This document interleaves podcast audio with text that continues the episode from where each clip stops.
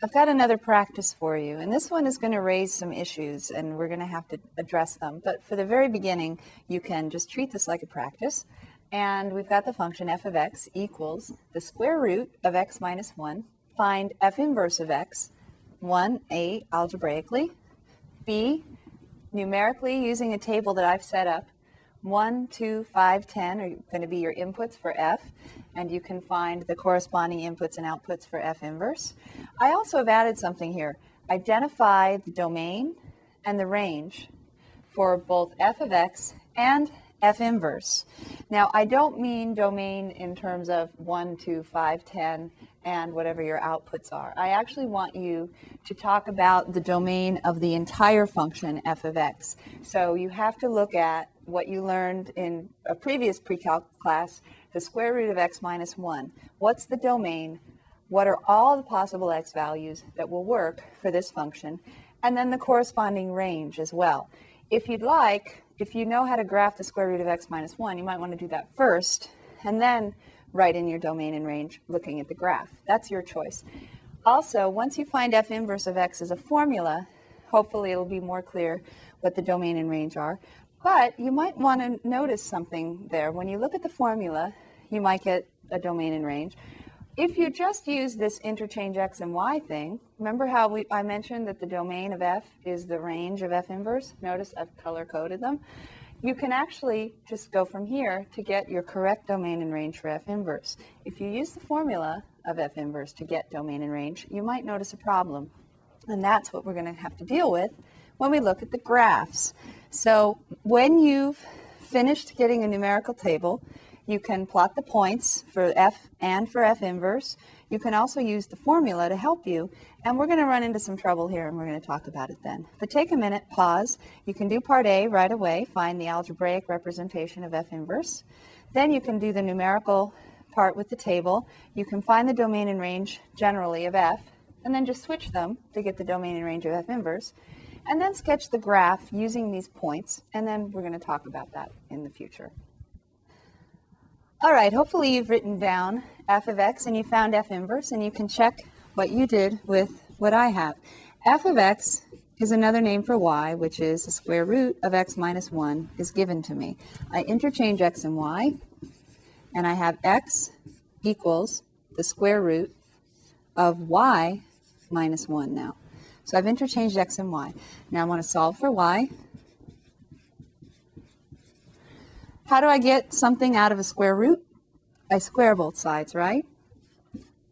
You might remember in your algebra class, when you square both sides, you always have to check your answers, right? Because you might be introducing something called extraneous solutions. Does that sound familiar? Probably annoyed you when you were told that because it meant you had to make sure you checked your answers or you could get tricked on a test um, and have an answer that actually wasn't correct. So when we square both sides, we do need to think about that. It's going to show up with the graph. x squared equals y minus 1. I solve for y, and I have x squared plus 1. So that's my new f inverse function. f inverse of input x is x squared plus 1. All right, so my original function was the square root of x minus 1, and my inverse function is x squared plus 1. If I just make a table using these values, when x is 1, y is 1 minus 1, or 0, inside a square root is still 0. When x is 2, I have 2 minus 1 is 1, square root of 1 is 1. When x is 5, 5 minus 1 is 4, the square root of 4 is 2. You'll notice I picked these numbers to make it easy for us, right? 10 for x minus 1 is 9. The square root of 9 is a positive 3. Now, they don't have to write positive or negative. When they write square root, that you can assume they only mean the positive value, and your calculator assumes that as well. So square root means positive value. All right, when I interchange x and y, what was an output is now an input of the inverse, and what was an input of the function is the output of the inverse. So I just interchange those two. Now to identify the domain of f, the square root of x minus 1, I need to know what x values can I plug into the square root of x minus 1 and, and have real outputs. That's what it means to have, be a domain of a function, it's all the x values that give you real outputs for y. So you may recall with square roots, any kind of even root, square root, fourth root, sixth root, your domain has to be x values that make a positive or zero value inside the root. So we have to have x minus 1, the thing inside the square root, needs to be greater than or equal to 0. So that means x needs to be greater than or equal to 1. So x needs to be greater than or equal to 1. That's the domain from 1 to infinity. So my domain is all x values from 1 to infinity. We'll see that with the graph also in a minute. The range is often more difficult to find from the formula, but this one isn't so bad. The range of the square root of x minus 1, that's all the possible outputs. Now, following the table, it looks like our y values start at 0 and keep going up. Can we ever have negative y values for f of x? We just looked at the square root and we I mentioned that it's always positive unless they write a negative in front. So you cannot have negative outputs for a square root. So that means all your outputs for the square root of x minus 1 are either going to be 0 or greater. So my range goes from 0, that corresponds to when x is 1, to infinity, which corresponds to x going to infinity. So my domain is 1 to infinity, my range is 0 to infinity. For f inverse, if you look at the formula for f inverse,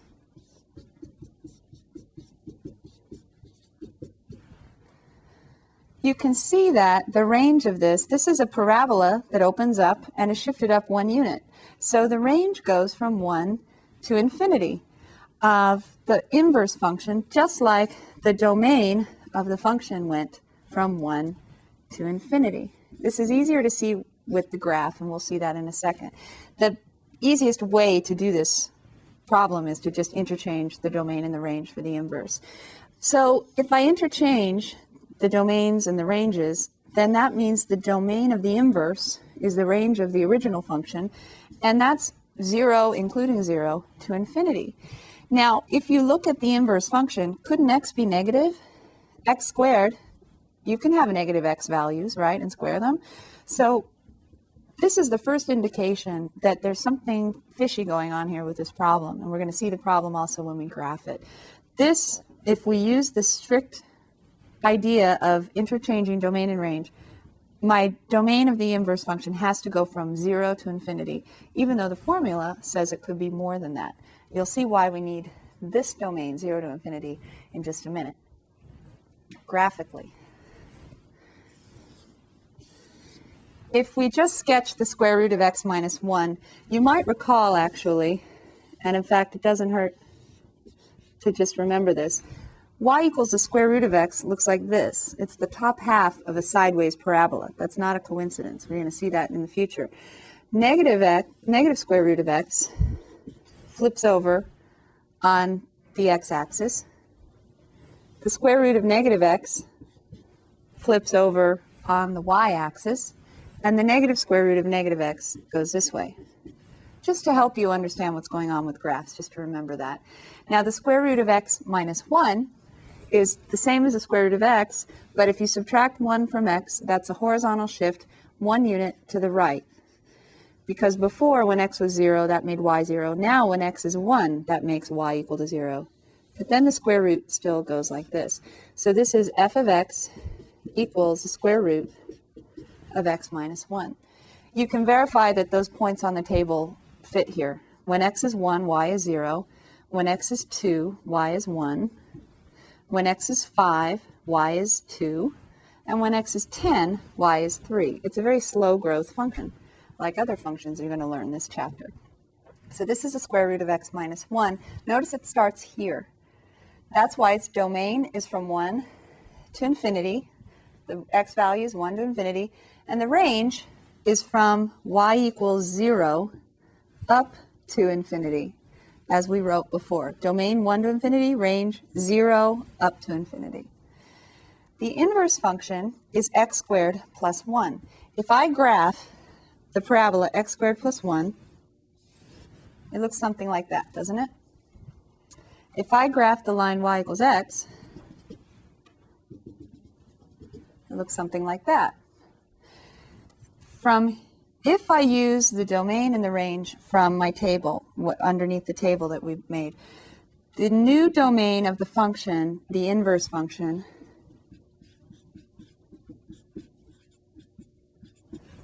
oh, plus 1. 4 was another example.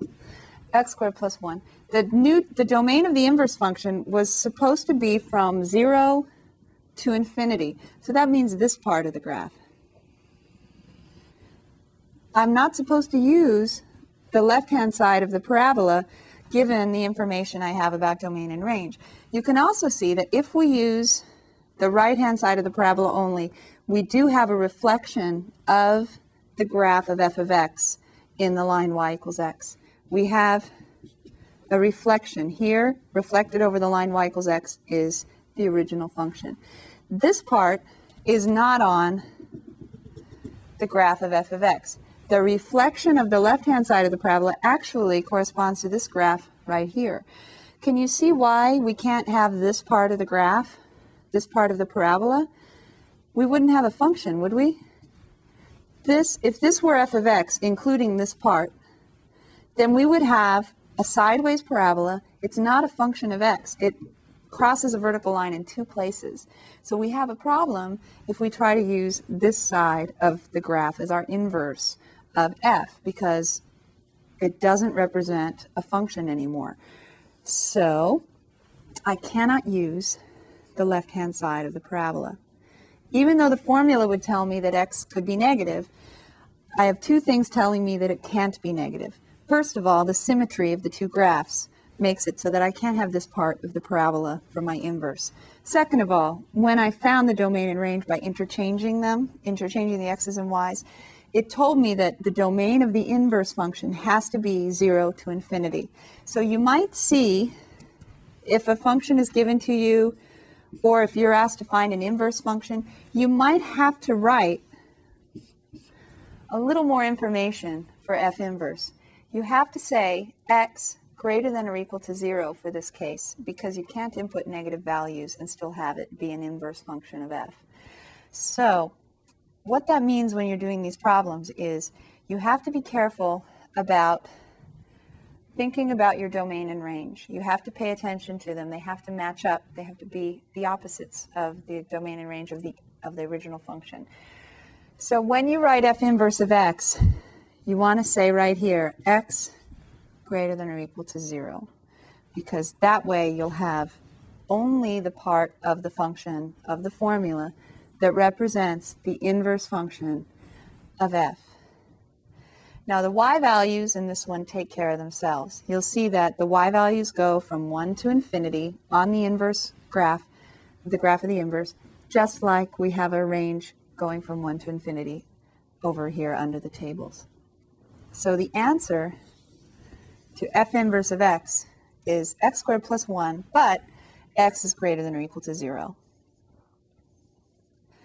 I'm going to let you verify for yourself that f of f inverse of x equals f inverse of f of x. Equals what? If you compose a function with its inverse, you should just get x back again, and it should work.